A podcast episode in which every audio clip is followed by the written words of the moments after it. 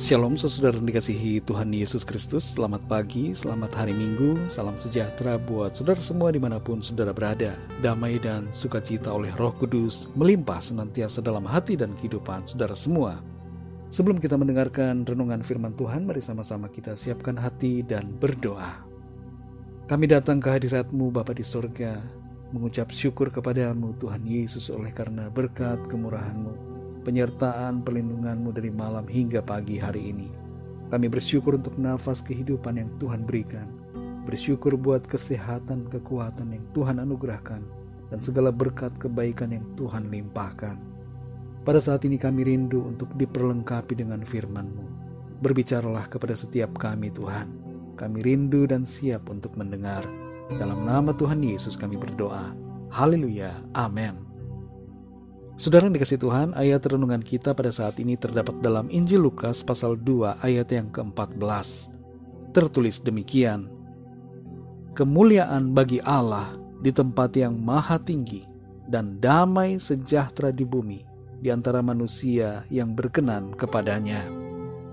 Saudara yang dikasih Tuhan, di malam kelahiran Juru Selamat, ketika para malaikat dengan kemuliaan surgawi nampak kepada para gembala, para malaikat itu memuji Allah dan mengatakan, "Damai sejahtera di bumi di antara manusia yang berkenan kepadanya." Kalau mendengar kata damai sejahtera, kita perlu merenungkan dan menimbang diri kita masing-masing secara pribadi. Adakah damai sejahtera itu dalam hati kita?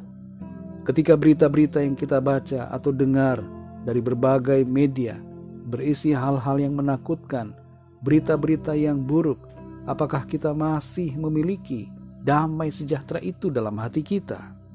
Apakah situasi yang kita alami membuat kita ada dalam damai sejahtera? Pandemi COVID ini dan berbagai keadaan yang mengikutinya, apakah menghilangkan damai sejahtera kita? Kita semua, saudara, membutuhkan kedamaian dalam hidup.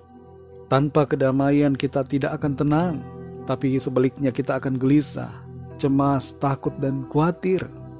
Kita membutuhkan kedamaian di dalam diri kita, dan kedamaian itu hanya kita dapatkan dari Tuhan, Sang Juru Selamat. Damai sejahtera kita alami karena kehadiran Tuhan Yesus Kristus. Kelahirannya ke bumi menandai dimulainya era damai sejahtera yang dari surga di atas bumi. Inisiatif Tuhan adalah memberikan kedamaian bagi kita, dan itu dilakukannya dengan datang ke dunia untuk mendamaikan manusia dengan dirinya. Dalam ayat ini saudara dikatakan, damai sejahtera di bumi di antara orang yang berkenan kepadanya. Siapa saja orang yang berkenan kepada Tuhan? Yaitu orang-orang yang mau percaya dan menerima kasih karunia Tuhan. Sebab hanya yang percaya kepadanya yang berkenan menjadi anak-anaknya.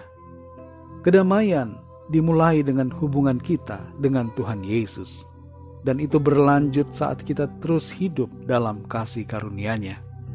Ia memberikan kita damai sejahtera yang bukan dari dunia ini.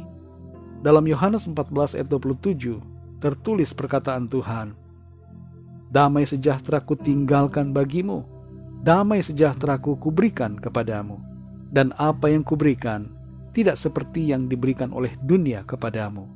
Janganlah gelisah dan gentar hatimu Saudara yang dikasih Tuhan, jika akhir-akhir ini ada di antara kita yang kehilangan kedamaian dan mengalami kecemasan dalam hidup kita, ingatlah kembali bahwa Tuhan sudah memberikan kita damai sejahteranya.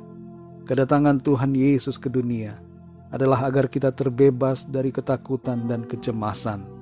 Ia telah mengampuni kita karena kasihnya, dan ia memperlengkapi kita dengan damainya untuk menghadapi berbagai keadaan. Kalau kita sudah memiliki damai dari Tuhan, maka apa pun yang terjadi di dunia ini tidak akan membuat kita cemas atau takut. Di minggu Advent yang kedua ini, kita mengingat kembali satu hal penting yang dulu telah hilang saat Adam dan Hawa jatuh ke dalam dosa, yaitu damai sejahtera. Kembali damai sejahtera itu diberikan oleh Tuhan melalui kedatangannya ke dunia.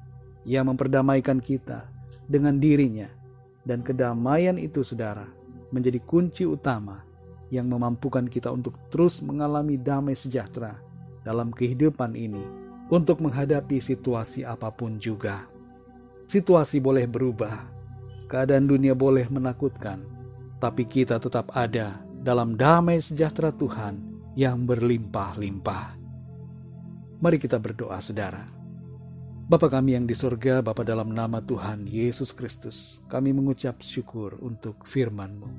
Lewat kebenaran firman-Mu kami mengerti, kami menyadari dan kami bersyukur karena kasih-Mu kepada kami. Karena cintamu engkau telah datang dan memberikan kepada kami damai sejahtera. Damai sejahtera yang dulu telah hilang ketika Adam dan Hawa jatuh ke dalam dosa. Kini engkau sudah berikan kembali kepada kami. Engkau memperdamaikan kami dengan dirimu. Dan engkau melimpahkan kami dengan damai sejahteramu sehingga di tengah-tengah situasi apa pun juga, kami tetap mengalami damai sejahtera. Tidak ada ketakutan, tidak ada kekhawatiran atau kecemasan, tapi kami terus tenang karena kasih Tuhan. Terima kasih Bapak kami bersyukur untuk kebenaran firman-Mu yang menjadi sukacita dan kekuatan bagi kami. Pimpin kami ya Tuhan di sepanjang hari ini dalam segala tugas, aktivitas, dan pelayanan kami semua yang kami lakukan, biarlah itu menyenangkan hati Tuhan. Kami berdoa untuk setiap pokok doa, untuk setiap kerinduan anak-anakmu, setiap rencana dan harapan kami. Biarlah Tuhan Engkau menolong, menilik dari tempat yang maha tinggi, memberikan jalan keluar, memberikan pertolonganmu, nyatakan kuasamu dalam kehidupan setiap kami. Kami berdoa bagi yang sedang dalam keadaan sakit, dalam pergumulan persoalan, agar Tuhan memberikan kesehatan, kesembuhan, dan jalan keluar yang ajaib. Terima kasih Bapa kami bersyukur. Dalam nama Tuhan Yesus Kristus, kami sudah berdoa. Haleluya. Amin. Puji Tuhan, saudara yang dikasih Tuhan, saya percaya firman Tuhan menjadi berkat dan kekuatan buat saudara semua, dan roh kudus akan menolong saudara untuk lebih lagi memahami kebenaran firman Tuhan. Tuhan Yesus memberkati saudara semua. Sampai jumpa dalam renungan yang berikutnya. Haleluya!